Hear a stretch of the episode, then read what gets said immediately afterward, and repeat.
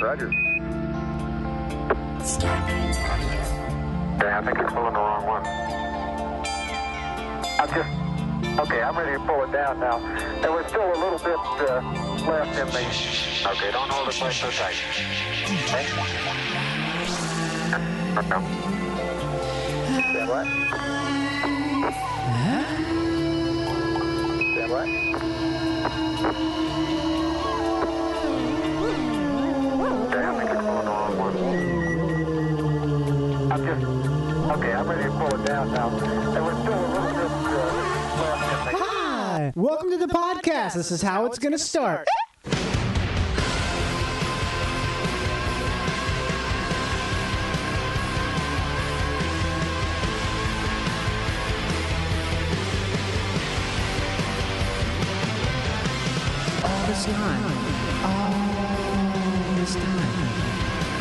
matter.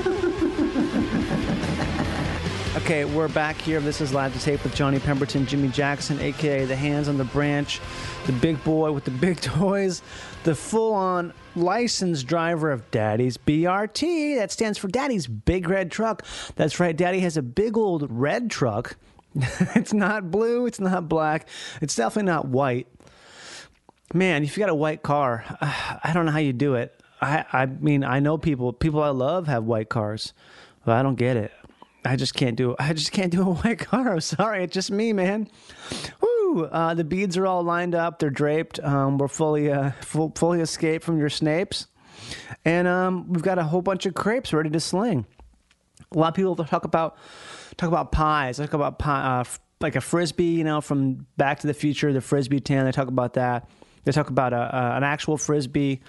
They talk about pancakes. They talk about um, cow pies. They talk about um, things like that. I'm talking about slinging crepes, y'all. Okay, thin razor razor cake crepes being fl- being spun to take off your. I don't know.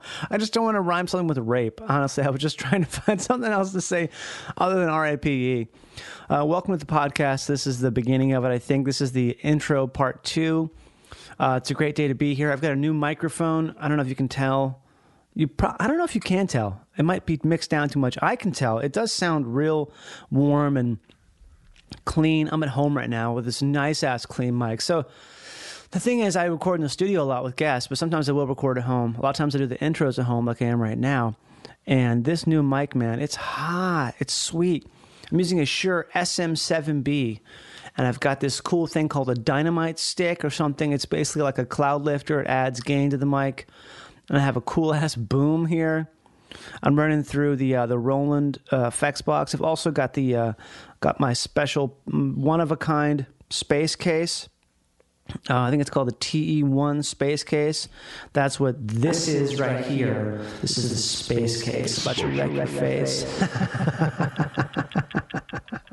Damn, doesn't that sound fucking good as hell? It sounds as good as life.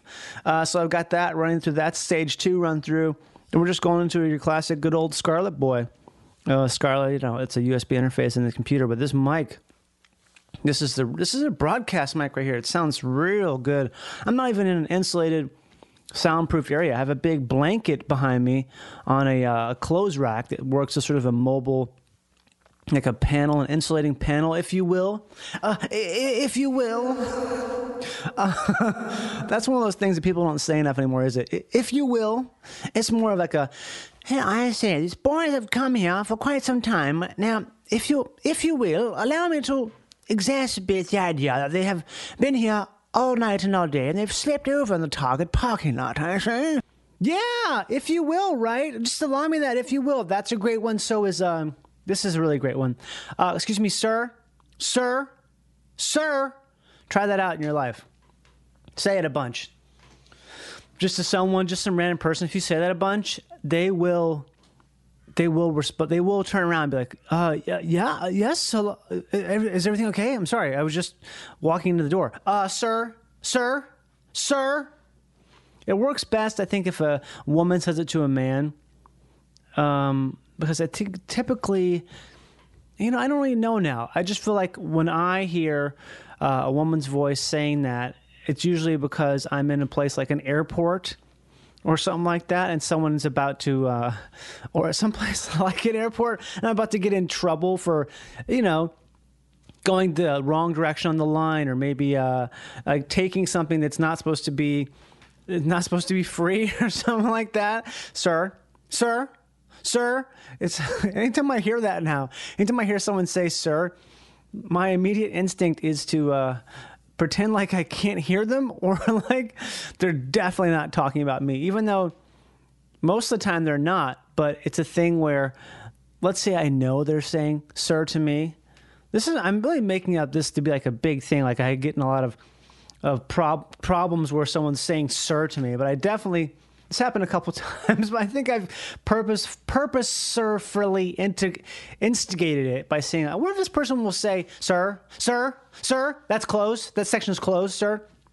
Just shit like that, like a section of a restaurant's closed, or you go into an area that's uh, like employees only or something, and they're like, "Oh, you can't go back there." And if you just if you just don't hear the sir, if you just pretend like you don't hear the sir, then they're forced to either sometimes they it's fun to see just how much someone will amp up their their aggression to yelling at you before they will just literally walk over to you and say excuse me hi um this area is actually closed. Those from super far away just going sir sir sir sir excuse me sir. Just fucking people go crazy just so they can uh, i don't know something funny about it. Like it's a weird power dynamic thing that is very real in the the screaming of "Sir," excuse me, sir. Uh, I get to. I, I think. I'm, hopefully, uh, you uh, all agree with me that this is a a funny thing to think about. Uh, this is the podcast. This is live to tape with Johnny Pemberton here on the Starburns Audio Network. We are streaming live when we are, and we're not when we are, but we're still live because if you're listening to it as you are right now, it's it's first time, so there you go. It's live to you, baby. It's live to you. That's what my mom always said. Hey, hey, baby, it's live to you. If you want to support the podcast further, go to patreon.com slash live to tape. There's multiple integration access port windows there, all uh, f- all ranging from low to very low, and so you can get some extra goods there on that that site. Also, please rate, review, and subscribe to the podcast. It's easy to do, and only helps unless you write a bad review, in which case, um, I don't know. I, I, I gotta say, some of the bad reviews I have I have uh, read of the podcast. There's only a few of them, but they're pretty creative and, and how fucking I always think that's so funny that um, when people write a bad review, I just actually recently got really shook up. I recently, I mean like 20 minutes ago or less, because I was trying to find some information online and I stumbled across a review of an old stand-up sh- uh, uh a solo show I did someplace and it was from the gate it was bad it was like the the byline was was really was uh, not so much dismissive as I don't know. It just was basically right out the gate, just really fucking talking shit about me. And uh, what was that sound? It sounded like I just had like a crust in my nose. It wasn't. I can assure you, everything's clear here. It's good. It's, it's as good as it can be without being. What am I even talking about? Uh, what I'm saying is that this review was so. Uh, the headline was bad, and I somehow accidentally, I mean, accidents, accidents can happen. What I'm trying to say is, I didn't seek this out. I purposely don't really like to read stuff like that because you don't get anything good from it. But I, right away, I saw, wait, I think this is bad. So I had to check out the rest of it to see how bad it was. And it was like really harsh and uh, mean and kind of personal and just really, a person just really clearly did not understand, did not get it. And they don't have, think, much of a sense of humor. Um, but it fucking th- it gutted me for like a second. I was like shaking because I couldn't believe I wasn't looking for that, and I all of a sudden found. You ever find something you're not looking for, and that's what hurts you is because you weren't looking for that. I was looking for some pretzels, but I found a dead rat. It was like that kind of thing. Basically, it was such a such a fucking side swipe. What's it called? A sucker punch, or when you just get it hit from the side because you weren't expecting it. So it was it was that. And here's the thing that kicks, here's the thing that really kills me is that show was outstanding. I felt so good after that show, this particular show in this particular place that wasn't LA. I felt, I mean, it was a fucking badass show. Obviously, there's always going to be some people who uh, don't love things and maybe they, uh, you know, it's thing. But I, I felt I felt really good about it. It was like an aggressive, experimental. I wouldn't say it, was, wasn't super experimental by any by any um, any means. It was just uh, it was a great, wonderful show. I had a great experience, and so, so to see someone so so gravely misinterpret the thing that that I felt so good about makes me like, wait a second, am I wrong? Am I fucking crazy? Did I did I like not experience what the, what I thought I did? Because I I know I am not uh, an idiot. I, ha- I do have uh, I'm able to understand what's going out there and understand the feedback I'm getting, and uh, I had so much good feedback. So to hear this from this guy, it's just like, oh my god, what a fucking thing it was. Jesus Christ. I don't know I'm trying to say here other than uh than wow. Sometimes you just get slapped and it's from someone who oh there this person's something's going on there. Uh, and they they had to do that. They had to um take me down, take me down a peg for some reason. It's crazy. It's just crazy that shit happens. Uh, either way, I feel great now. This is totally, totally goddamn rambling. But what I'm saying is, yes, please rate and review this, the podcast. And if you want to leave a fucking shitty review, that's on you. Someone said there's a couple people here who were asking for older guests. I love how the guests put music they like.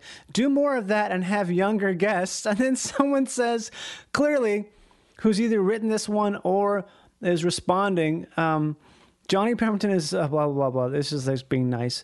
Only one problem guests are generally too young. we demand older guests.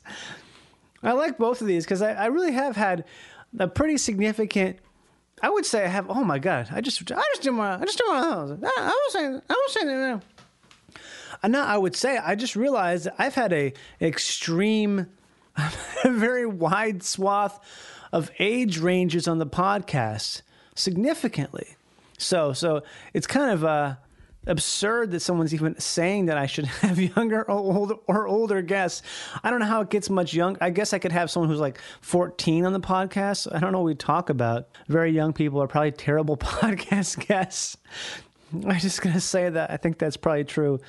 Someone also had a really funny review here. Someone wrote, Not bad for a Christmas podcast, which is true. This is the only Christmas podcast in America right now. So make sure you um, make sure you note that in your review, please. And thank you so much for rating, reviewing, subscribing. Thank you so much for rating, reviewing, subscribing the podcast. It's a great experience. It's a big day. I want to let you know I've got some uh, tour dates coming up here. I'll be in Des Moines. Iowa, July 20th. That's my personal solo show. It's going to be crazy fun, super good, hilarious, awesome. I'm going to have some probably some people, uh, local folks who are going to be opening the show, but it's going to be really good. It's going to be part of a bigger tour. I think I'll be in Minneapolis a few days after that, maybe the next day, July 21st. I think that's the case. Um, maybe maybe it's the day before that. Either way, just be aware that that part of July, doing a bunch of shows uh, in the Midwest and probably the Eastern Seaboard as well. I might be in, uh, yeah, it's that stuff. So keep a lookout for July for me being touring to do comedy for you. Okay, let's get down into it now. Let's get to the meat.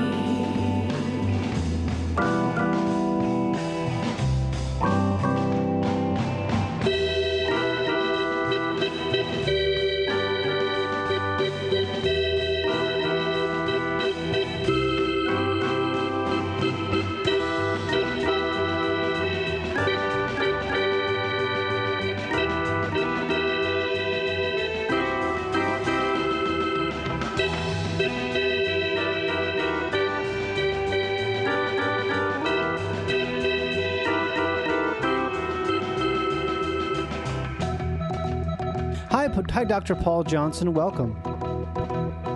Hi, Johnny. Nice to be with you again. it's been a while. It has. Yeah, man. So you're currently in uh, Switzerland, right? Correct. You're in um, uh, what is it? The capital?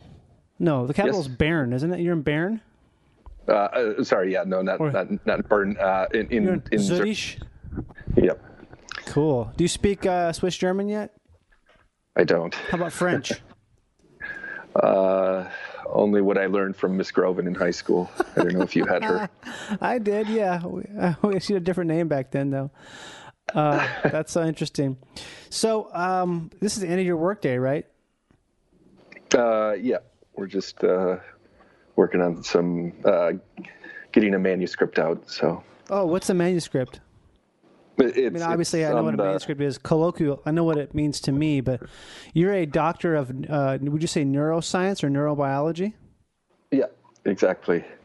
And well, which so one is, is, it? Neuroscience or neuro? What are you? What are you? What are you, Paul? you, you could say either because I work on neurobiology and okay. in the broader sense, neuroscience. So. Neuroscience. Okay, got it. So, uh, what is that? And you've been doing this for a while now because you're a you're a certified PhD, aren't you? That's correct. Yeah. So you work in a, a commercial lab, or do you work in a, a university? It's at a university. Okay. So, so you know, what university is it? Um, here, it's uh, they call it ETH here, or ETH as we would say. ETH it's the Swiss, Ooh, cool. Swiss Federal Institute of, of Technology in wow. Zurich. Are you loving it? Yeah, it's it's quite nice. Switzerland's a great cool. place. Yeah, Switzerland is truly one of the greatest places. I feel like Switzerland's up there with California in terms of, of wow, this place is uh, is something else. You've been here, right? I was there once a uh, long time ago. Well, not a long time ago, probably almost maybe 15. Oh, you know, I was probably actually 17 years ago. Mm-hmm. Oh, wow. Jesus Christ, you... I can't believe how long ago that was. yeah. Well, I, I, hope you enjoyed it. I did. I loved it. So, um, so you're pretty busy there, aren't you? Because it seems like you have like this, you're working a lot. Because right now you're still in the lab, and it's it's it's the evening there. Uh, yeah, I mean it comes and goes with the busyness. Uh, but right now, since we're trying to push this manuscript out, we're um, uh, trying to work a little harder. Though I slept quite late today. So what does that mean? Uh, pushing them when you say, what does that entail? Like having to do having to do what you're doing right now. Uh, so you're basically just uh, trying to write down and communicate all your findings to the the broader scientific audience, okay. you know, wherever you're publishing it. So you need to make sure that everything's uh, written properly and these manuscripts are generally pretty short you know like a, a few pages long but wow. it's it's like every word has to be perfect every phrase you have to make sure everything you say is accurate and so it's an economy uh, of words yes certainly is this available to the public to read or no is this private um, most publications are available to the public if it's been sponsored by the NIH after about six months. Mm-hmm. Otherwise, there's usually a paywall. Can you talk about this one right now? What it what's it what it's about? Sure. Um, so my uh, I, am working uh, on this project with two other people, um, Agam Shah, who's a PhD student here, and Mehmet Ozdis, who's also a PhD student here in, our, guys, in my lab. Are these guys from different parts of the world like you? Yep. Agam is from Mumbai, and um, Mehmet is from uh, Batman, Turkey. Batman. Batman, Turkey. I cool. think it's in the the southeast. That's um, cool. And our, our advisor is uh, originally Turkish, Mehmet Fatih Yanık. Hmm. Um, so yeah, uh, that's that's the team, and uh, we've been working on something called uh, targeted drug delivery. Okay. So we're trying to um, create a, a, technique that we think will be important for the treatment of CNS diseases, both psychiatric and neurologic. Um, uh, in the last, well, for decades we've known that. Okay, um, CNS. Let me stop you. CNS stands for central nervous system, right? Exactly. Okay, Sorry cool. about that. Yeah, I'm pretty smart. Thank you. No big deal. and CNS diseases, we've we've determined more and more are, are seem to be circuit based. What's and that mean? So you'll you'll have uh, collections of neurons in different regions of the brain that interact together to produce a phenotype or like uh, what a disease actually looks like. So a phenotype is a, is a physical expression of like a genetic trait. Is that right or no? Yes. Okay. And um, in this case, they, uh, we're getting greater and greater understanding of what drives these diseases, uh, like uh, both neurologic and psychiatric diseases. But The problem is uh, the translation uh, of, of this understanding of what causes the disease to treating it has not been commensurate with the, the, the gain in knowledge that we've got. So we're trying to come up with techniques that will maybe help us to uh, better treat all central nervous system diseases. And to do this, we want to be able to target uh, circuits rather than giving a drug which goes everywhere in the brain and everywhere in the body. And, and that's important because if you, if you give drugs, they can have uh, unwanted side effects. This can be caused by effects in the periphery, the areas outside the brain, or, or also in, in the brain. So, um, our goal is to um, be able to take a drug and deliver it to a very small area of the brain, let's say a, a cubic, uh, a couple, like a cubic centimeter. Okay. Um, so or, you, or small. like a specific region of the brain, like the hypothalamus. That's an area, Yes. right? Oh yeah, that's That's the only place I can remember right now. it's a very very important region of the brain, Is that what controls your breathing, right?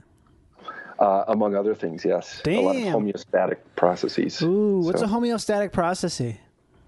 uh, it, it, they're, they're they're things that um, keep keep our body in in health, and they respond to uh, like differences in our environment by um, acting on, say, like you said, breathing. Uh-huh. Um, it, it's it's involved in in sleep, in Blood flow? Uh, yes, Okay. I believe that's correct. I'm not a huge hypothalamus expert, but I, I think you're right. What's your main so- what's your region? So we're working on cortical areas. Okay, Um, what is that? And, so that's uh, if you look at a, a picture of a brain, it, it's got like all these folds Mm-hmm. and uh, what we call gyri, like gyruses, and Ooh, I've never um, heard that word before. uh, yeah. So that it's, it's one big full. Uh, yeah. Ooh, that makes me want to have a gyro, to be honest.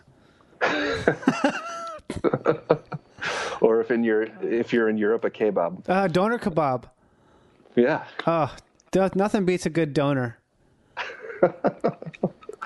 You sound experienced. Yeah, I remember one time someone asked. I had a friend. I was in. It was somewhere overseas, and the guy was eating these doner kebabs every day. And he asked the guy, "What is in a doner kebab? It's so good." And the guy goes, "It's doner." I think he didn't. Know, he didn't have the English to to say what it was. So that's a, that's a cool little side story. So you're saying about these these gyra? Is that what you said or gyra? Yeah. Okay. We'll just say the, the outer surfaces of the brain. That's that's the cortex, and Okay. that seems to be the the um, that that's really what makes humans. Uh, it gives us our uh, we think our uh, our our cognitive capacities that that differentiate us from from other species. Wow. and it's it's involved in in pretty much everything. Um, in the reason that we selected this, um, Mehmet, uh, the one of the grad students in here, um, had to come up with a method that we could do where we could um, use our our drug targeting device. But be able to measure brain activity at the same time to see how our technique is affecting um, communication within the brain. Is this rats so- testing? Are you still? Is it animal trials at this point? How's that work? Yep, exactly. So, in rats are the case- best thing to test for that sort of thing. Uh, at the moment, we Yeah. think so. Okay. And so we we needed something. Uh, we needed some measure, right, of, of brain activity. And so Mehmet worked very hard to get um, this uh, uh, electrophysiologic uh, setup where he can record electrical activity from uh, um, an area of the cortex that gets um, input from a different area of the cortex, right? So these two areas are communicating with each other, and and and this area receives sensory input. So the the basic idea is you. Uh, you can have an animal under anesthesia, so they're they're not feeling anything, um, and you can very quickly um, and at high frequency flick their whiskers, and they have this um, interesting feature that uh, relays the sensory information to an area of the cortex called the barrel cortex. And, and there are all these what look like physical barrels that correspond to uh, in, uh, area of the brain that receives sensory input from each individual whisker. Okay, so Holy we shit! can wow, that's interesting. so you can flick the whiskers.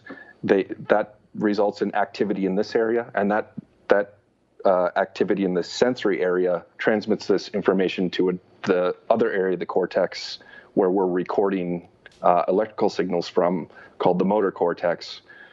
And so this information is relayed, and, and we can measure this uh, thanks to great efforts uh, by Mehmet to get this up and running. So, uh, the, the, like I said, the purpose of this is simply to have a way to measure whether we can alter brain activity in a circuit uh, specific manner. So, uh, I, I had mentioned at the beginning that we're working on targeted delivery. So, in this case, we want to be able to deliver a drug only to this this sensory area of the cortex Okay. that I, I said was the the, The barrel barrels, cortex. where the, where the where the uh, the whisker the whisker flickers live, which is now I'll never stop thinking about the idea of the, that combination of words. Hi, what do you do at this lab? I'm a I'm a whisker flicker. I have to I have to check in to flick whiskers all day. official official whisker flicker. I think Mehmet now has a new nickname. Yeah. Flisker, whisk, whisk flicker. So yeah, you're saying you have to target those, those sensory inputs on the brain. Yeah. So uh, uh, to do this, um, the the system that we're using for targeted delivery, uh, we, we uh, there's another person in lab named Agam, the guy from Mumbai. He, he's uh, also worked extremely hard to get um, basically these nanoparticles um, to work, and, and this is the whole basis of this targeted delivery system. So Can you describe real quick what makes a nanoparticle? Because obviously nano means it's very, very small, right? But what uh, Exactly. is there a way to like sort of explain that to have some sort of a, what do you, point of comparison to how small that is? Sure. So uh, we're talking uh, 100 nanometers would be, let's see, a, th- that would be a thousand times, uh, let's see, 10,000 times smaller.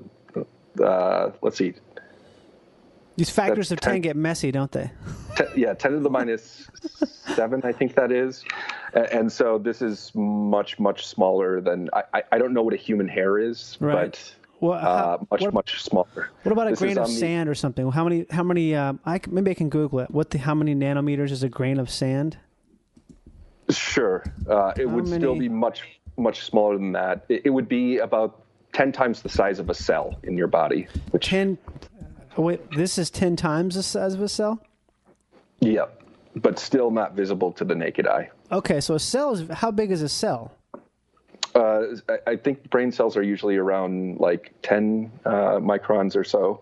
What's a, is a micron? What's a micron compared to a, a nanometer? Or sorry, uh, no, this is uh, 10 times smaller than, or sorry, 100 times smaller than a, a cell. So what you're talking Sorry. about, a nanoparticle is a hundred times smaller than a cell. Yes. So because those are factors of ten, which is not doesn't mean it's that's significantly smaller, right? Uh, yes, it is. Wow, that's Um, crazy. That's one of those things where does it ever bother you or become difficult to sort of uh, what do you say um, to like contextualize this stuff because it's so abstract. You know, small. It's easy to think about big. I th- I feel like because big is we can look over a large distance. You know what I'm saying? But but think about something so small. It's so hard to contextualize it. What do you do? Do you, do you even try, or is something where it doesn't matter because it's so abstract already that you don't have to contextualize it in terms of how you're thinking about it? Um, I, I, I, I think as you've you've done to try and put it in context using things that we can fathom. I guess the size of them is probably the best way to do it. So it's sort of like you you're kind of in the dark, really, you know, because it's so small. You you can look at it under. Is this something you can look at under electron micros- microscope? Yes, you can. So do you view this stuff then? Are you able to view it, or only you able to view it after you like extract the cells from the the the test So you- subject? We, we haven't done that, but yes, you, you you can do that. We have other ways of measuring them and making sure that we're making them the appropriate size in lab. Um, so we have uh, like uh, methods to to see them, um, but not you know physically, obviously. What is that? Like, what, what are those methods besides what that that cool microscope I just mentioned?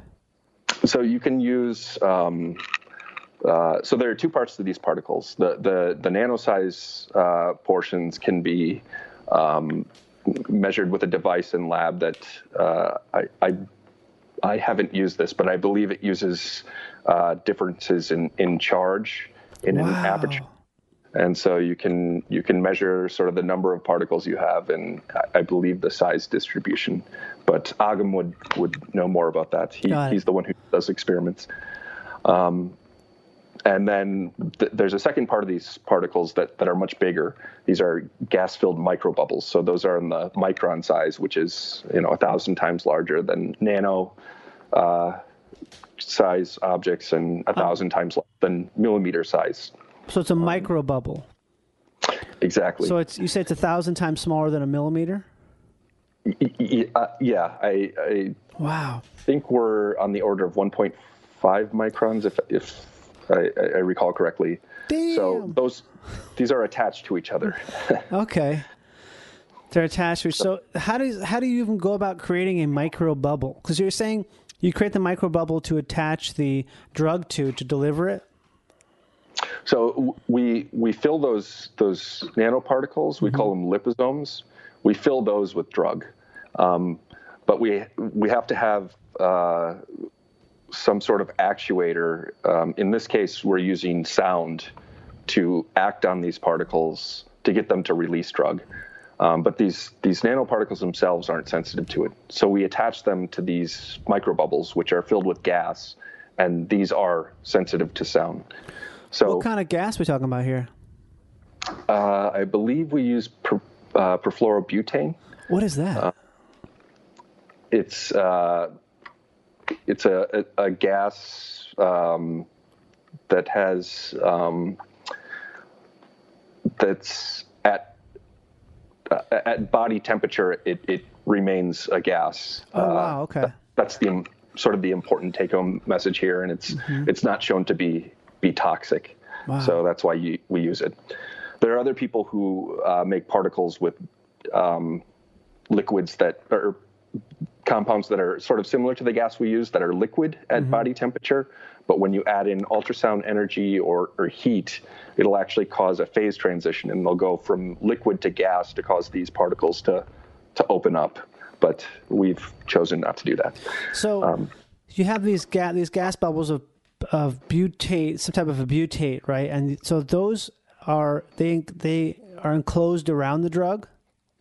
Uh, so uh, we use lipids, just mm-hmm. uh, sort of like the they're the things that that similar to what make up your cell membranes. So mm-hmm. they they're charged and they have a a polar and a non-polar end, and they they naturally form uh, these uh, uh, bilators usually um, in some case, bilayers. In some cases, micelles. In our case, uh, these these are used to make the bubbles. So we trap gas within in those, and then we have uh, a different set of lipids that we make the the smaller nanoparticles out of that we we cage in uh, liquid with drug, and then we attach those two together. So it's a two bubbles attached to each other. One is the one's like the balloon, and one is the basket. Exactly. Wow. So, how do you go about creating something like this? It's so small. Uh, sure. So that's that's sort of an extended process. Um, I bet it, took, it took Agam quite a, quite a bit of time to be able to optimize this, and some some other colleagues of ours helped us with this. Um, but you essentially start start off with your the lipids themselves. Okay. And then you um, you you sonicate them um, sonicate. Does that mean you you blast them with a sound? Uh, yep, exactly. Um, and so this agitates them, and um, you get uh, you you get a medium that once you uh, once you go and you add gas in, and then uh, this this gas we're talking about, perfluorobutane, mm-hmm. and uh, you you you sonicate that with the gas, it causes these uh, lipids, uh, like these these bubbles, to naturally form um, with the the gas inside, and then from So where from are you there, doing this? Is this like is this like done in some sort of a like where in the lab is this happening? What kind of a physical setup? Like if you look at if someone came in there and they saw you doing this, what is it going to look like? Is it a big machine or is it something as basic as a is like a, a vibrating dildo underneath a petri dish? So this this isn't uh, terribly sophisticated. Maybe a little more than the the latter device you Okay. described. Um, but it it begins with like a, a, a what we call a bath sonicator. So it's just a, a, It's a fish device finder? that holds water. A what? it's a fish finder.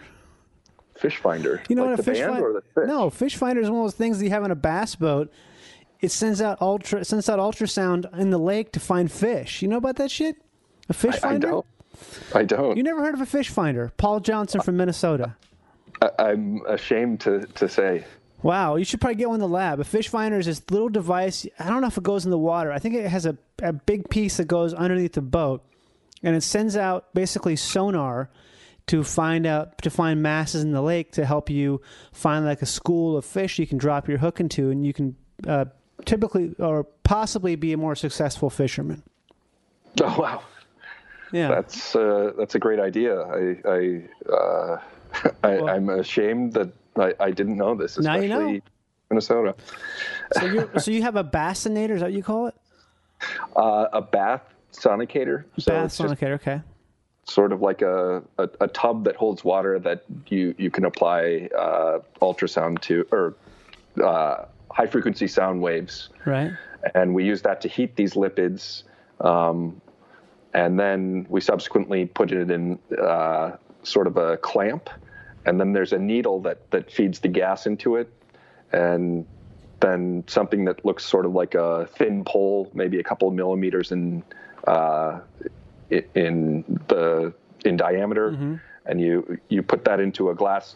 You have your lipids in a glass tube, and then you you add the gas and you sonicate, and you get this liquid that quickly turns very white, um, and that's the bubbles being made, and that's what it would look like. So you take that and you can inject it into your test subject, and the idea is then from there, what, what do you do from there?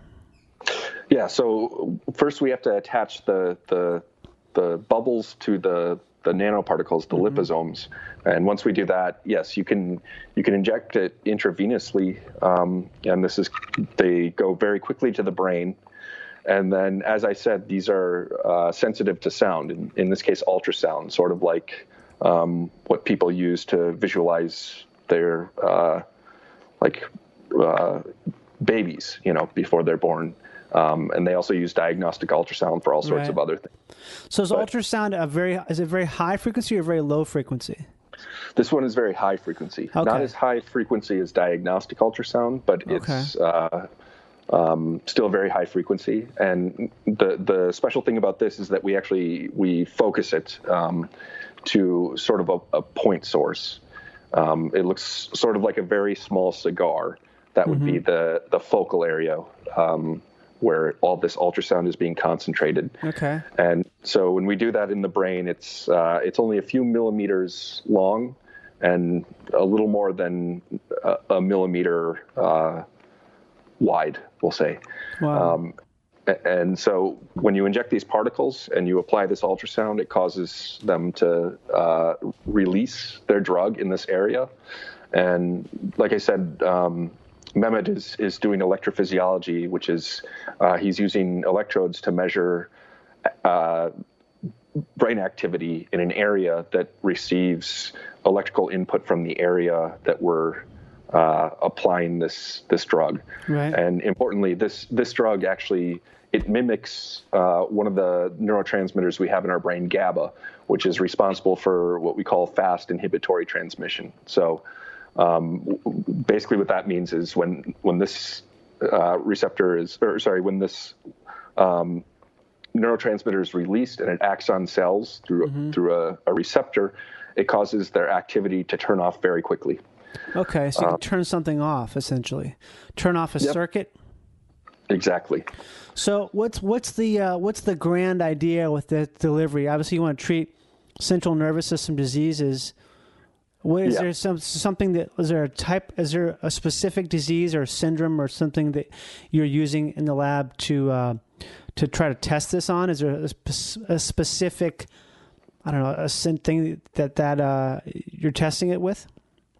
Yeah. So, uh, as you point out, uh, rat whisking behavior isn't exactly a major uh, It's not an central issue. nervous system disorder. Yeah. We're only, we're only doing this as proof of principle. Okay. But now that, that, that we've, it, it took a very long time to figure out uh, how to make this work. It's, it's very simple in principle, but to actually get it to work, it took us about two years. Wow. Um, it, it was extremely difficult.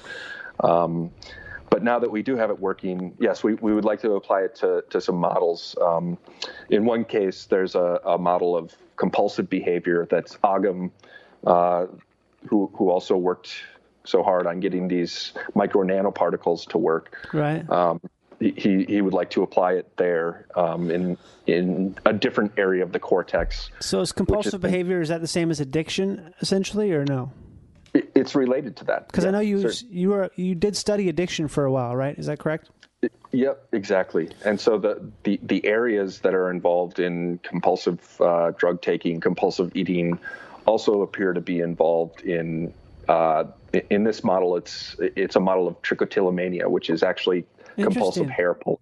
Yeah. Okay. These are the people who who pull out their hair, and they have uh, mouse models which actually um, recapitulate uh, this this phenotype in in mice. Recapitulating phenotypes, baby. That's what I do all fucking day. I'm all about recapitulating phenotypes. What does that mean? Because doesn't capitulate mean to give up or to to, fa- to fail or no? Am I thinking of something else? What does recapitulate mean? it basically recreates uh, Okay. the human scenario in, in, in, in an animal. Wow. Uh, so very that's reliable. interesting. You're able to re- you're able to recreate trichotillomania in a in a rat.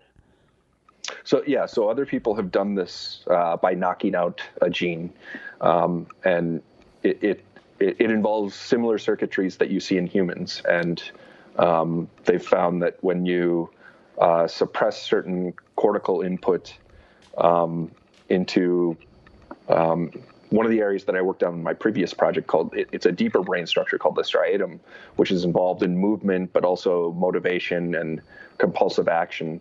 Um, they found that depending on the cortical area you either stimulate or inhibit, you can sort of shut down this compulsive behavior. Wow. So, this, this is you can do this with a very specific targeted area with what you're talking about with um so instead of knocking out a gene, instead of doing gene therapy, you're able to do actual drug therapy. Exactly. Which is- and, is that safer? thing, uh, certainly safer, Oh, hold on a second. um, You just broke up. Say that one more time. And uh, certainly, it's yeah, certainly safer than um, than doing gene therapy. Why is that? point. I mean, I, I say that thinking I know the know that gene therapy is more dangerous, but why do I? Why is that the case? So there there have been some success, successes, especially in the last year for uh, with gene therapy. The there there are several problems with it, and um, I think in the the 90s when they first started doing um, gene therapy for I think congenital heart disorders. I, I might be wrong on this, but whatever the disease said it was that they were working on, somebody died in the clinical trial, and so there was sort of this uh, bad shadow cast on. Um, Because one guy died therapy.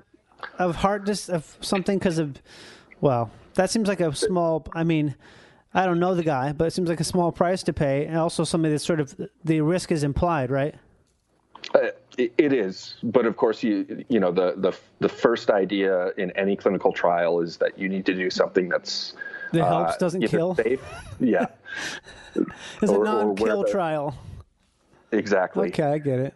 And so they've improved the the vectors for delivery, um, and those are usually viruses, um, specifically AAV, adeno-associated virus, which is uh, supposed to be a type of virus that has really no ill impact. It simply acts as a vector. That is, you can take something that you want to be made, uh, say a protein, and when the virus infects infects a cell, it's going to um, put that genetic, genetic material in the cell, and that protein's going to be made. Dude, So- that that is so so cool. I talk about the word vector is one of my favorite words because I, I learned about it. I learned the word vector a while ago, and someone was telling me about how um, you know, this old guy named uh, Al uh, Al. I can't remember his last name right now. I don't know why.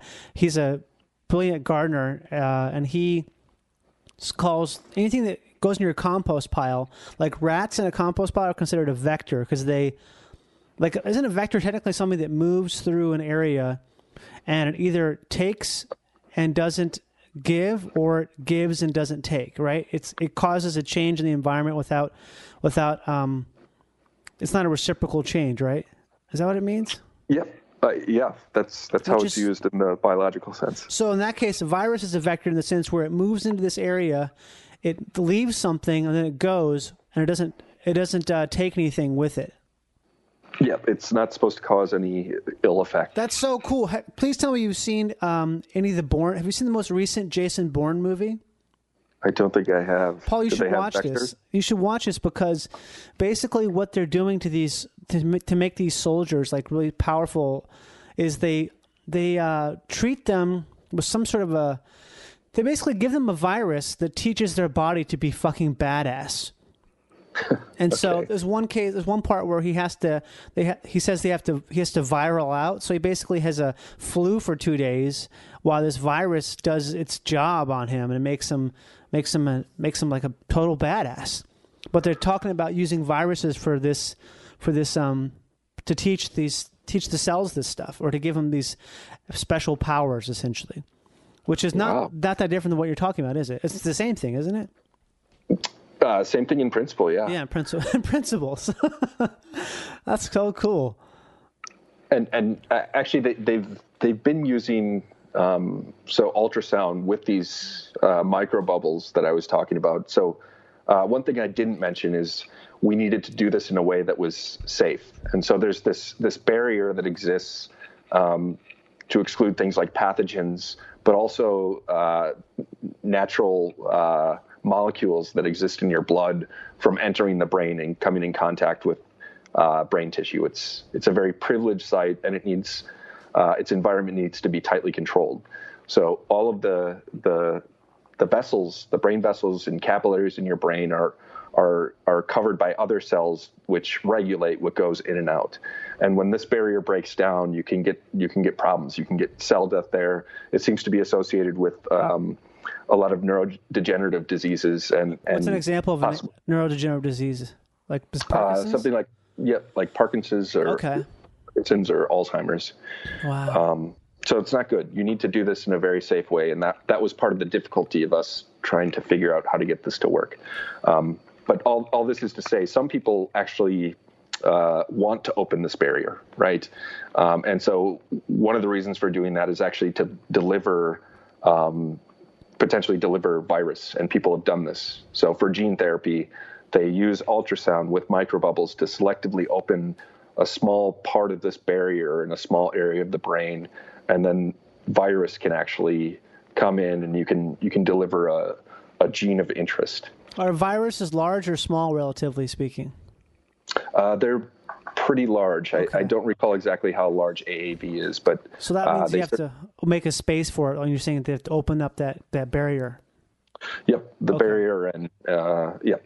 So it's like getting So- like a really a really big guy into a club that has bouncers. Like someone who's really big is hard to sneak past the gate. Exactly. So but gotta- if you come in a sound ray, maybe you can get past those bouncers. I say, yeah, sound ray. I'm trying this out. That's interesting. So, is this a? Do you ever get frustrated with the time stuff takes, or is it something where you're so consumed with all the uh, the science of it all that it's sort of everything is there's small victories along the way, or does it ever get really frustrating to where you're you're hitting a wall and you can't figure out why something isn't working, and it's like a thing where you feel like it's. I guess, yeah. I guess, can you speak to that at all?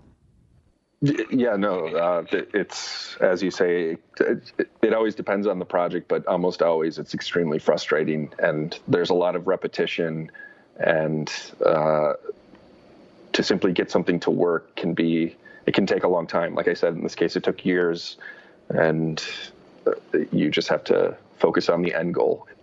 Uh, a lot of repetition. Is that all that keeps you going? Is just focusing on the end goal? Is there anything else you do that helps you not get bogged down with the, the frustrations of a of a of something that seems so far away and possibly not even not even uh, uh, viable, not even a viable thing? Yeah, I mean that's that's where the you know if if you're a, a good scientist, sometimes you have creative solutions. Sometimes it's it's not too creative. Sometimes it's just brute force, trying different things that gets the idea to work. In this case, um, I can't really speak a lot about it, but there was a particu- particular way of uh, the way that we deliver the ultrasound um, that uh, Agam had had had thought of that that really changed things for us. So it's proprietary. made it- uh, sort of, yes. At Oh, this cool. point, Um, nice. and and th- this was uh, one of those things that was like a it was a new creative approach for this problem that we were having. We needed to deliver drug, but we needed it to be safe. Those two things, and so that's actually a great example of you know we were sort of hitting our uh, heads against a wall trying to figure out how to get this to work, and he he, he and uh, another uh, talented student in in lab, Nishit Patel, had uh, worked uh, to change things, tweak things slightly that made it all possible. So, creative thinking that that got us through. Have you ever had an aha moment in all these years you've been um, working in uh, the lab where you were like, you know, I don't know, skiing or doing something else when you and you have this problem in your brain and all of a sudden you're like, oh, this is a way to try or this is a something kind of clicked. Uh, I mean, you the not the way it would be portrayed in a movie, um, Right, I- in I fact, a lot that. of cases. Um, but yeah, uh, when we first tried this uh, special uh, ultrasound uh, technique that that they thought of, it it, it worked uh, not perfect the first time, but it was it was a very drastic change. So that was, uh, I guess, a bit of an aha moment. Where were you when you had yeah. this aha moment? Did you have an aha moment?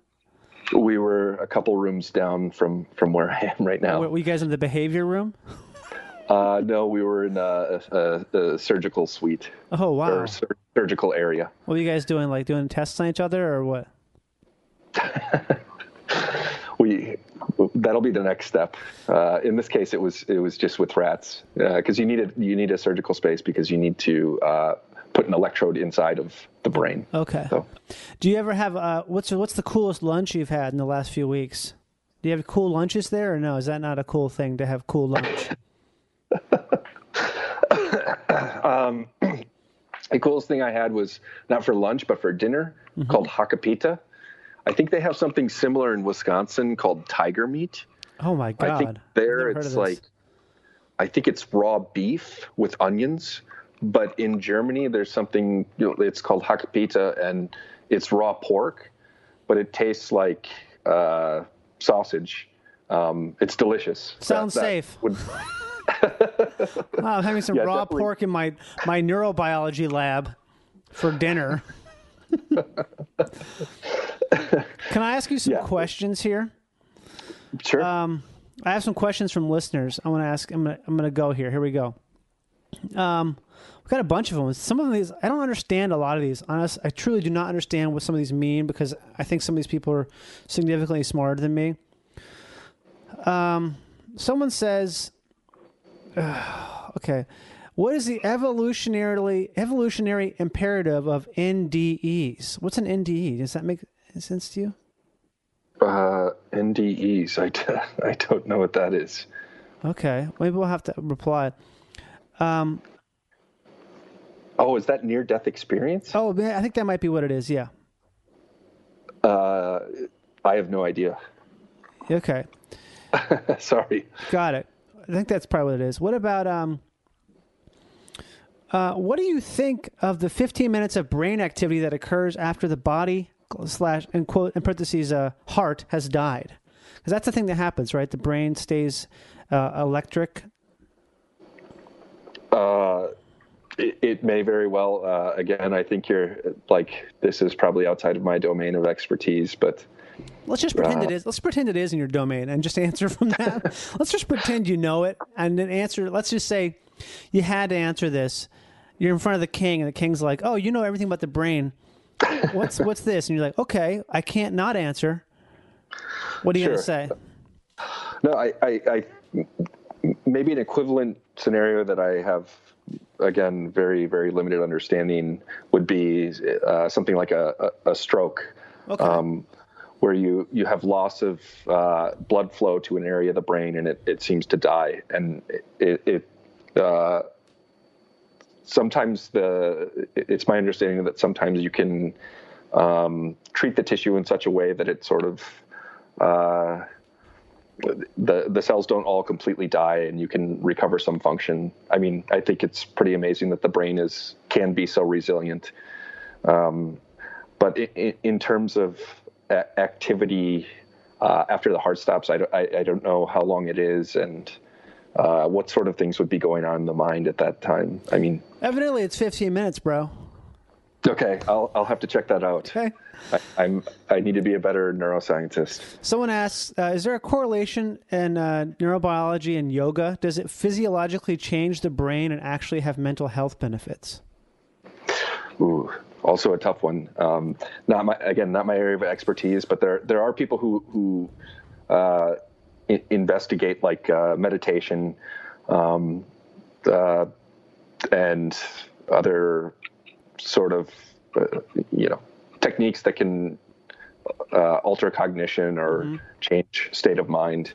And I, I, again, I'm not well versed in the in the neurobiology, but I'm sure there are imaging studies which uh, you know ha- have have shown effects of, uh, of these things, but unfortunately, I just I don't know what they Got are. it. What about, uh, here's one.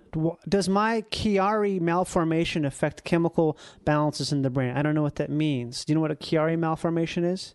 I don't. God damn it, Paul. I'm to have to Google it right I'm now. sorry. I, I'm bo- Googling it right now. really Chiari malformation. Here we go. Chiari malformation. Me- what the fuck is this? Chiari malformation on the MayoClinic.com is a condition in which the brain tissue extends into your spinal canal. It occurs when part of your skull is abnormally shapen or misshapen, pressing on your brain and forcing it downward. Chiari, Chiari malformation is uncommon, but increased use of imaging tests have led to more frequent diagnosis. Doctors categorize Chiari malformation into three types, depending on the anatomy of the brain. Type 1 uh, develops as the skull or brain are growing, and pediatric forms are type 2 and type 3, are present at birth. So I guess they have people with Chiari malformation have no signs of symptoms, they don't need treatment, their condition is detected only when tests are performed, blah, blah. So it seems like it can cause neck pain, unsteady gait, poor hand coordination, numbness, dizziness, difficulty swallowing, vision problems. These are all sort of these are all hypothalamus problems, aren't they? Uh, hypothalamus, but also hindbrain. I, Okay. I, I see here that they have some problems, like they can they can get abnormal breathing, and I think that's controlled by an area of the medulla, the ventrolateral medulla, if I recall correctly. So uh, I, I would imagine the the pressure of this could could cause functional effects. So, so would you say? So this person has they have Chiari malformation. That means that their brain is extending extending their spinal spinal cord. So, so do you think that would cause chemical uh, affect chemical balances in the brain or no? What do you think? Almost almost certainly. It would. Okay. Why is that? Because even though it's just, it's like a physical thing that's happening, how come that would change the the chemical stuff? So uh, I, I, I mean, uh, you you can have. Um, that's actually one of the really interesting things about ultrasound. Um, the, the thing that we're working on, um, it can have natural effects on the on the brain, and and you actually have these mechanosensitive channels that they think can. So if you apply certain uh, forms of ultrasound to the brain, the ultrasound alone can can impact the activity. It can excite the cells, or it can it, can turn them off without any drug, without anything else. Um, and this seems to be due to uh, mechanosensitive uh, channels that can can alter activity. So, So we're talking about the I- old I- I school, basically like poking a. We have like that video of someone's got their skull removed and they're in surgery, and the surgeon pokes the brain and their foot shoots up. It's basically a much much more subtle version of that, right? Uh, yeah, you Okay. could you could certainly say that. Wow. The other thing is, um, I, I, I, again, I don't know what repeated compression does to like the change in uh, like say cell and molecular changes that would happen in the area that might modify how how cells transmit. But there there's a an actually really interesting case um, that they they teach uh, in neuroanatomy courses to sort of highlight the uh, importance of well in this case, it was a tumor that was pressing on an area of the brain. Mm-hmm. Did, did you ever hear about the guy in Texas who went up into the clock tower and, and just started shooting people? You talking about the, Kent, a long time ago, like in Kent State, or was this? Yeah. No, oh. I don't oh. think it was Kent State. It was it was somewhere in Texas, okay. I, I, think. And and this guy just was it recently? snapped. I want to say it was like the 70s. Okay. I don't recall the guy's name. I kind of know a bit about this, but I, uh, go ahead. Yeah, so this this guy was always apparently a, a reliable individual. He was in the military. Um, after he got out of the military, he he was married and he started noticing like these these behavior changes, and he was cognizant of it. He would even write notes to himself, um, like uh, he would get really angry at his wife and explode, and he would wow. write post-its like "Don't do this." So something was seriously going wrong, and at some point he just be, he had this just compulsion to to go out and start killing people. And sadly, he he went up and I think into a clock tower and just started killing people. Jesus. And after the the autopsy, they they they went back and they found that there was a, a, a tumor growing next to his amygdala, which is an area that's uh, that, it's that like the moral part of the brain, right? Yeah, uh, sort of the the emotional part of the okay. brain. Um, so um, they don't know if it's because of compression or if it's because, uh, well, they can't say anything causal technically, but it, it, it, would be very unlikely that this tumor didn't have some effect on his behavior. Wow. And I don't, I don't know if it was because it changed uh, neurotransmitters in the area. It may very well have been, or it could have been compression itself, uh, like these people with the Chiari malformation experience. Yeah. Um, okay. but but very profound and and uh, behavior that would not be unexpected with uh, you tinkering with this area of the brain. Crazy. Uh, I got a question here from my boy Chris Crofton who asks we talk, we kind of talked about this earlier, which is uh, how does OCD work chemically? And you sort of mentioned that, but you didn't say talk about it chemically so much, did you? No, I, I, I didn't say much about that. Because trichotillomania um, is a form of OCD, isn't it? Exactly. Okay. Um, and so they they have uh, several uh, genes that have been uh, associated with this that they've found found particularly in, in animal models. Interestingly, um, in in one case, it's it's a protein that sits um, at the recipient cell. So you know, in the brain, you have uh, axons which come into contact with dendrites, and this the, the receiving cell is called the postsynaptic cell.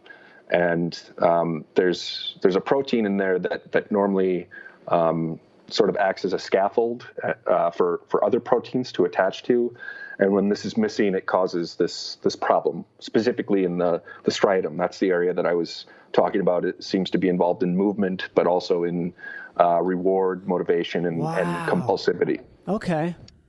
Um, the interesting thing is there's there's another form of this that's actually somehow linked to our uh, our hematopoietic system. Wait, so what, the, wait, wait, the, wait, second. What the fuck is that? so that, that that's our that's our blood cells, our bone marrow. And, what do you call it again? The hematopoietic. Okay, system. I heard the word heme, which means blood, right? Yeah. Uh, coming from the so, Greek uh, hemodo, which means uh, to be round and red. I don't know that. I just that, made that up. But I'm pretty sure hemo is a Greek word, right? Uh, I'm sure. Yeah, it's definitely Greek dog. Okay, well, keep going. well, anyways, uh, they they they couldn't figure out uh, why this uh, gene knockout. So they, they eliminated this gene, and they couldn't understand why it was causing compulsivity, this this trichotillomania. Mm-hmm. And they actually did a bone marrow transplant. Um, so it, it, seems to be something that's derived from from from our, our, our blood precursors, which can form not only into like red blood cells, but uh, also you know T cells and B cells. They all arise from our our, our bone marrow. So you're saying this but person developed trichotillomania after a uh, bone marrow transplant? Well, this is actually an animal model. Um, okay, so okay, and, animal. and and they when they did a bone marrow transplant in the animals, they did nothing to the brain, just a bone marrow transplant. This somehow reversed the the phenotype, so they stopped. So they stopped having trichotillomania.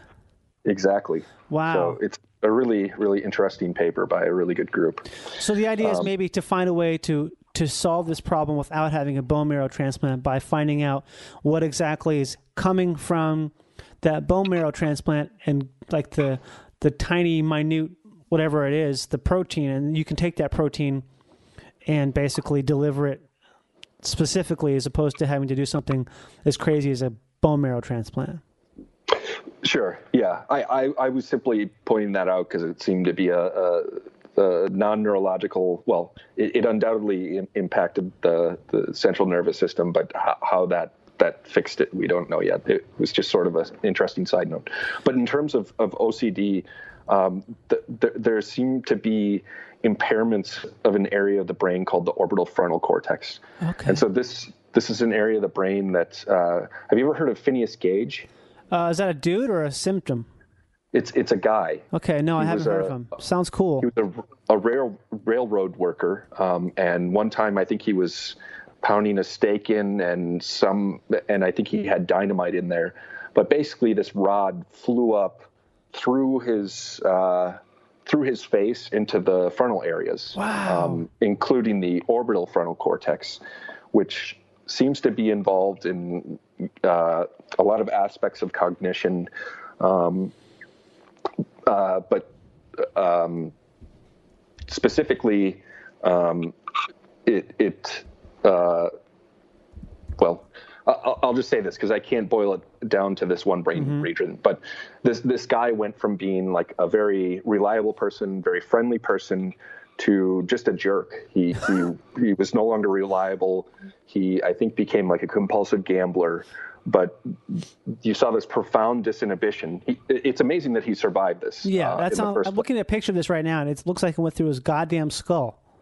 It did. Okay. Yeah, and he he he just had this profound personality change, and and we have some better understanding of uh, of this being due to these frontal areas, including the wow. orbital frontal cortex. Um, which again, it seems to that uh, these areas, when functioning properly, uh, it, it, they they allow us to uh, assess a situation and value, um, let's say, uh, when assessing a situation, you can you can evaluate things in the long term rather than just the short term. Okay, and, that's interesting. Um, so, anyways, have you read? So, the, okay, go ahead. Sorry, go ahead. Oh no, go ahead. I, I had nothing to say. I was probably gonna make a farting sound. okay. I was just going to say that uh, in in different models of compulsivity, I don't I don't know that they've directly applied this to these trichotillomania problems, but in other areas they they've used um, optogenetics. Uh, I think we spoke briefly about this last time, but okay. basically you can you can introduce a gene using a vector into an area of the brain, and it, it forms it makes this protein a light channel um, that can allow you to turn on or off areas of the brain. And what they found is uh, the, there's a group that recently came here la- last week. They they they found a way um, to stimulate areas of this this area the, uh, in in the orbital frontal cortex that that sends its axons to the uh, area we were talking about before, the striatum. Um, they they found abnormalities in this circuit, and when they apply a specific light pulse signal, they seem to be able to uh, take compulsive animals and uh, reverse this behavior. Um, it, it's it's really interesting. That's crazy. Um, That's after they introduced the uh, the vector with the with the thing. Yep. So they can exactly. They basically put in like a sleeper cell. They can switch on and off. Yep, exactly. They, That's cool. This way, they can modify the, the, orbital frontal cortex cells that are that are responsible for this, and it, it's not actually due to these genes that I was talking about that are knocked out, but uh, it, it, it, there are certain plasticity rules in this area, and they use those rules to correct abnormal plasticity and correct this uh, this problem. So none, none of this stuff is available for people right now, right? This is all stuff that's purely trial mode. It won't. This is how far down the road are we looking at for something like you just talked about to be available to people who have these issues? Yeah, so that's that's the thing. Uh, they certainly won't use optogenetics in uh, the near future, or possibly if ever. Why is that? Um, well, it's it's again the the gene therapy problem. Um, the, there are additional problems, uh, not not just just with safety, getting a vector in, get, getting these channels into um, your brain cells, but also activating them reliably. Usually, you have to put a fiber optic uh, uh, fiber into the brain. That's pretty uh, heavy duty. Yeah. It is. So it's it's wow. quite invasive, and and, yeah. and that's sort of one thing that I didn't really stress with with our technique. The goal is to be able to do this non-invasively, right? You don't have to do brain surgery. Yeah. You can uh, hopefully have a similar effect, but without uh, injecting or doing gene therapy or and or having right. surgery. This makes me think so, about something I learned about kind of recently. Is do you know about this? I I think it's a parasite, and I think it's something that is somehow uh, lives. It's something that cat owners tend to get. It's a you probably know all about right? And isn't toxoplasmosis? Doesn't it cause people to have like a severe loss of inhibition and cause them to basically to be very bold in their life? I, I I, I think so. I don't know about humans, but I've heard that it, it actually happens to mice and or rats. Mm-hmm. Um, it, it, after they get this parasite, they, they, they actually lose their fear of natural predators. Right. So um, let's just uh, there's some version of it that evidently is in human. Do you know anything about this one in humans? I didn't. Evidently, there's one like Brit. You know, Brit. You know who Brit is? My wife. Yeah. Of she, course. Congratulations, she, by the way. Thanks, Paul. she uh, was telling me about because we always talk joke about like any person who is super successful in business or something. Like you know that guy, you know about the Fyre Festival was this thing that was such a big deal a few months ago because there's a couple documentaries that came out about this festival that happened in the Bahamas. That was put on by this guy named Billy something, and he was he's like a classic huge balls venture capitalist who's totally full of shit and also a compulsive liar. But he did all this stuff that was at a huge risk to himself and all his investors. And it's almost the thing you see his behavior, and it doesn't make sense that any normal person would do this it almost makes sense like they would have some sort of a an infection or a, uh, from a parasite that's causing their them to act like you talked about these other people, these cases that guy Phineas Gage or someone else, other sure. guy you mentioned that who shot up people in Texas. Like maybe he's got something going on in his brain that's causing him to be to act so significantly reckless. Sure. well, who knows? Maybe you, you could patent toxoplasmosis for uh, CEOs. Yeah, for, for uh, extreme sports athletes. Yeah. Have you thought, thought about making a designer version of toxoplasmosis so people can have like they can inject it before the gym or before like a racquetball game, so they should have no fear. That's not a bad idea, Johnny. have you seen this movie of uh, this show called Homecoming? It's on uh, I can't remember what channel it's on. I think it's on Amazon, maybe. I haven't. Okay, you should also watch this. It's Julia Roberts and Bobby Cannavale and uh, some other great actors. It's really good. The music in it is the best music I've ever heard in anything ever because they steal all this music from other uh, famous movies and stuff. They don't steal it; they repurpose it. But it's the same guy who created that that show, Mr. Robot, Sam Esmail. And uh, this sh- it's a mini series, but it's all about the the government using uh, drugs to stop PTSD in soldiers, but it's something where they're basically making them forget uh, forget things through through therapy, through some sort of drug therapy. But obviously, it's it's a drama and things go crazy. But you might think it's. I mean, I'm interested to hear what you think about it because it sounds sounds to be a, a, akin to what you're working on, where it's this thing where taking something that's a drug and having it affect the uh, way the brain deals with things? Uh, interestingly enough, that's uh, there, there's sort of a model that you wouldn't quite call PTSD, but mm-hmm. we would like to to adapt this to certain areas of the brain that seem to be involved in the formation of fear memories. Okay, and wow. these are obviously exaggerated. and they, they seem to have some protocols in animals that uh, would be probably akin to what they're suggesting in the movie that you can 100% the same thing. sort of- Exactly the same thing. Sure, yeah. So the idea would be to recall these memories uh, in some way and then to uh, somehow selectively act on this circuit that's driving, you know, the, the PTSD or these these bad memories to Wow. to erase them. So, uh, yeah, Uh, they, they've been very successful using a, a variety of of methods and protocols at Okay. sort of erasing sort of fear memories in, in animals. How that'll apply to, to humans, like how successful it'll be, I'm I, I'm not sure yet, but it's exciting. Uh, one more question here from the listeners. What do you think of the holonomic brain theory? I don't know what that means. Do you know what that means?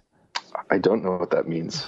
There, there, are probably some other guys in lab who, who work on the, the computational aspects of, of neuroscience who, who might know no, more about that. Okay, I'm looking it up right now for you. The holonomic brain theory is a branch of neuroscience investigating the idea that human consciousness is formed by, a, by quantum effects in or between brain cells. This is opposed by traditional neuroscience, which investigates the brain's behavior by looking at patterns of neurons and the surrounding chemistry, and, w- and which assumes that any quantum effects will not be significant at this scale. So there, that's basically what it is. So it's basically quantum mechanics of the brain. I see. Yeah. So so there there's a very famous mathematician who who had worked with actually um, Stephen Hawking named Roger Penrose who who had an idea about this several years ago, and it uh, unfortunately um, you can't cool a brain to absolute zero and uh, sort of And have it working at the same time. yeah exactly so um, Well, so don't you're know. saying that because absolute zero is what's required to observe these these type of quantum effects? I, I- mean, I, I think for most fundamental experiment, uh, like fundamental physics experiments, you, you have to control things usually by cooling them or putting them in a Right. vacuum to reduce uh, thermal noise. So I guess that's a bit of an exaggeration, but yeah, usually these these ideas, like Roger Penrose's idea, was pretty ridiculous. I have to say, like um, he he was sort of saying that there was this arbitrary protein in in, in cells. It's it's an important protein, but he, he was he was suggesting that there's some. I think it was like quantum coherence between uh, different cells in this protein, which you don't even need to to do the research to realize that uh, he, he he's really just has no idea what he's talking about. he's spe- hand waving. it's speculation. Yeah, It's pure So- speculation. Interesting. I don't know. Maybe uh, again, I don't. I don't know anything uh, about these things, but the notion that that uh, you could somehow measure quantum consciousness, I, I don't know. It seems We're not there yet. un- unlikely. Yeah, not there yet. So I have this thing. Uh, I have a question for you now before we wrap things up. Uh, in terms of the brain, the brain's still pretty much a, a, very much like a frontier, right? There's so much we don't know about the brain. Is that right? That's right. So, what would you say? I remember there's that documentary about uh, Donald Rumsfeld. It's I can't remember what it's called, but he um, he says something. He says there are there are known knowns, there are unknown knowns, there are unknown unknowns, and there are known unknowns. So, I guess what I, I'm really interested in is what do you know that you don't know? You know what I mean? What's something that you're aware of What's something that neuroscience is very aware of, but they don't understand it? Um, I think one thing would be that the drugs that we have to treat uh, thing, uh, especially psychiatric disorders, they work somehow, but we don't really have a good understanding of why. They just sort of like they just work. Yeah.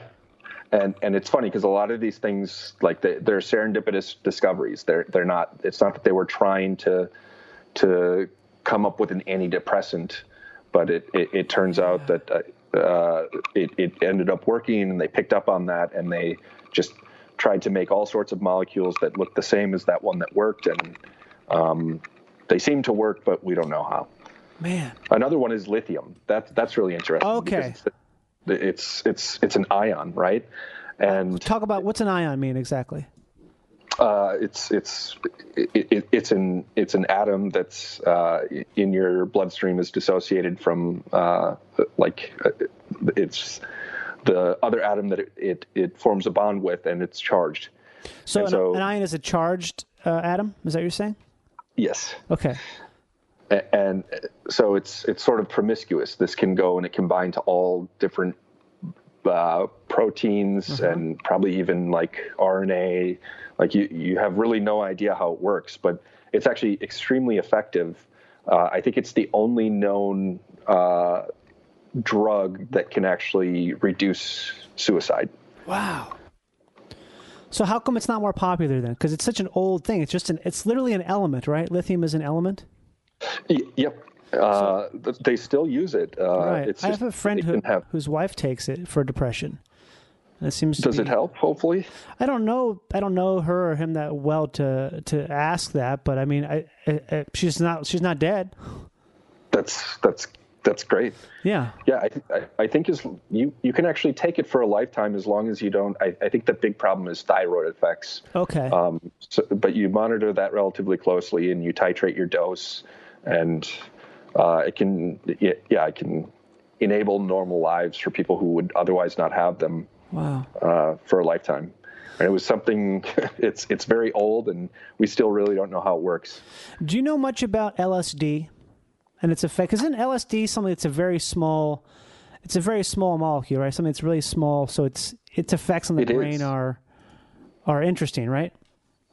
Uh, they they are. Uh, I, I'm I'm not uh, too up to snuff on the pharmacology. I, I, I think it's serotonin 2A and 1A receptors that uh, that mediate this effect. But uh, it, I, I'm I'm I don't know a, a ton about it. Sandoz, baby, isn't that a Swiss lab? I think it is. Yeah. so that's, Hofmann, that's where they developed. Uh, Hofmann developed it at uh, Sandoz in Switzerland, right? I, I think you're right. Did you did you read the story of how he discovered it? I um I think I have. Tell you tell me the story though.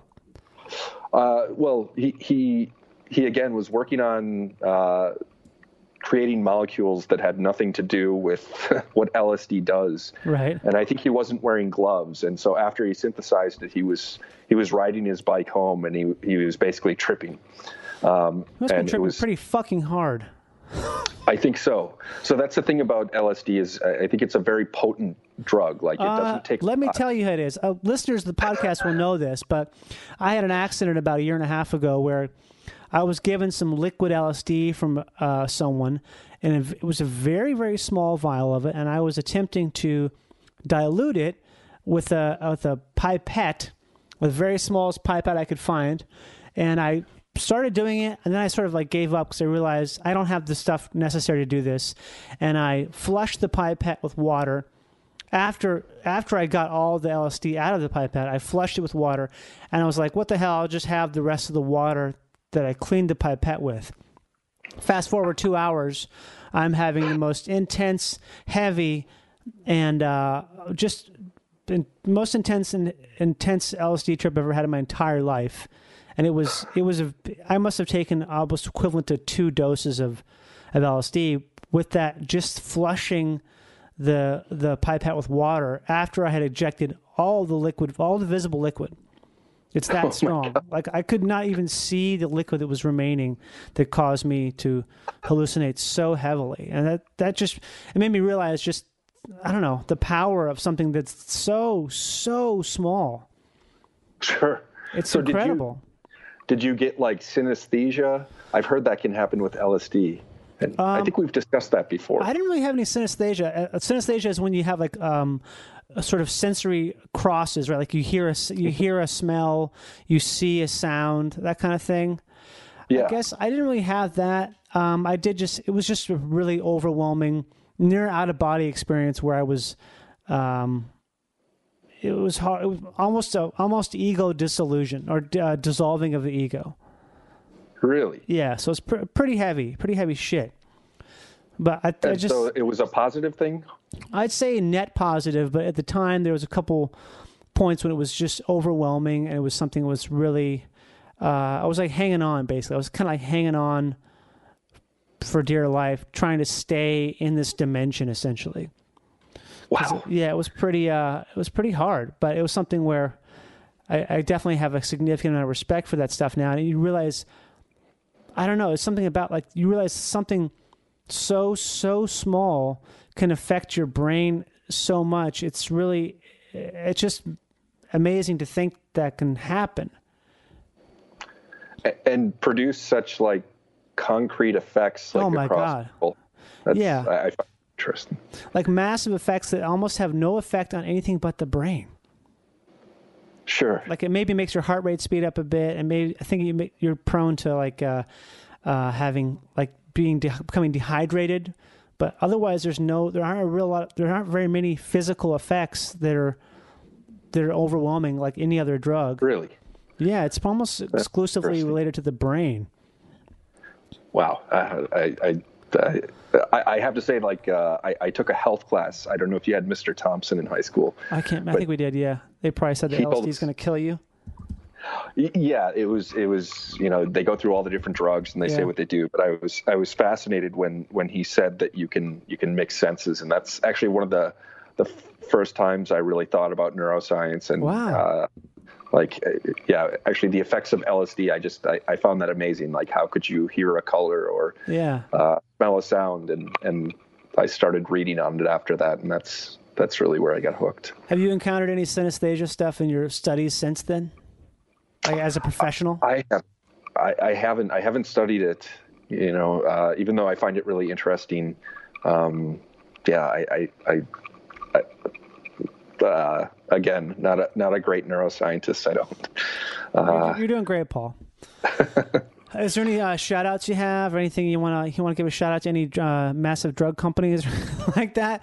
Give a shout out to Bayer, maybe. Um, I'm trying to think. There's all there's all these drug companies that are in the news now for being really terrible. I think some of them kind of are, but at the same time, there's always medicines I take that make me not feel like crazy trash, and it's the same people who make fentanyl, the same people who make.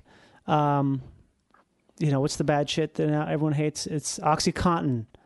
yeah, Yeah, which are, I mean, it's so all the stuff you're talking about. It, so that stuff was developed so long ago by comparison, because it takes forever to get that shit developed, right?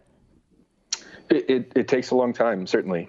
And the thing is, with you know most medications, is the you know the people who are developing them, they have the best intentions, and oftentimes these are like effective drugs for a given indication. The problem is once it becomes marketable, uh, sometimes people within the company to im- improve sales, they might do unethical things, and they might not care that you're driving a like an entire generation into terrible, potentially irreversible addiction. I think you have a that's quite a wonderful way to say it, and also maybe a massive understatement, but also very, ve- very well, very well put.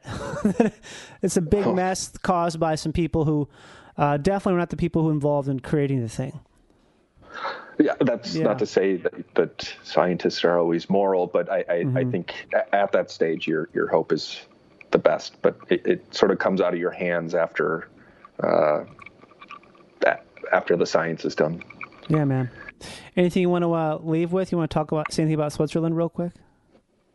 I love Switzerland. Um, I'll have to send you pictures of my engagement. So that, Okay. that was the last time you, you spoke to me. you did, wanted to yeah. do an interview, but I was going to get engaged. So we went to the Bernese Alps, which I think, if anyone's listening and you go to Switzerland, go go to the Bernese Alps, to Grindelwald and uh, Jungfrau, uh, and do the Kleine Scheidegg. It's it's like the most beautiful place I've ever seen. If anyone's listening, yes, they're listening, Paul. Hey, have you ever read the, uh, the. Have you read the Mark Twain book, uh, A Tramp Abroad? You told me about this. I haven't read it. My brother was reading it when he was here. I, Check I it need out. to steal that from him. You have to do it. Check it out.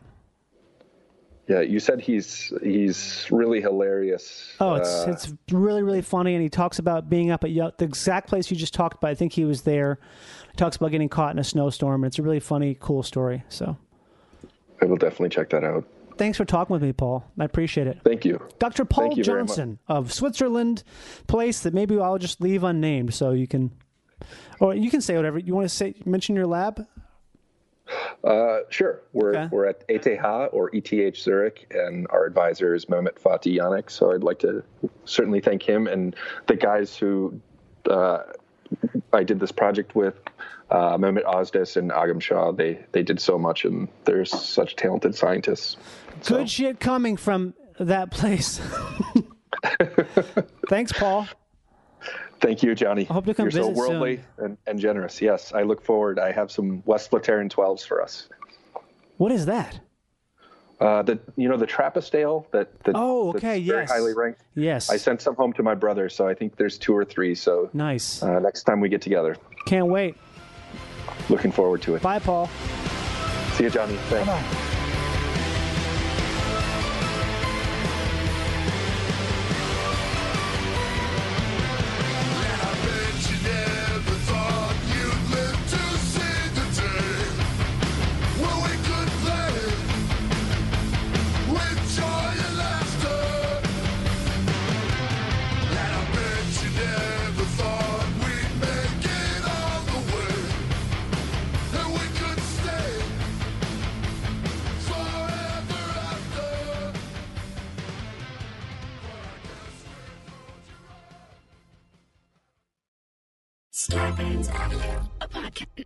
a podcast network.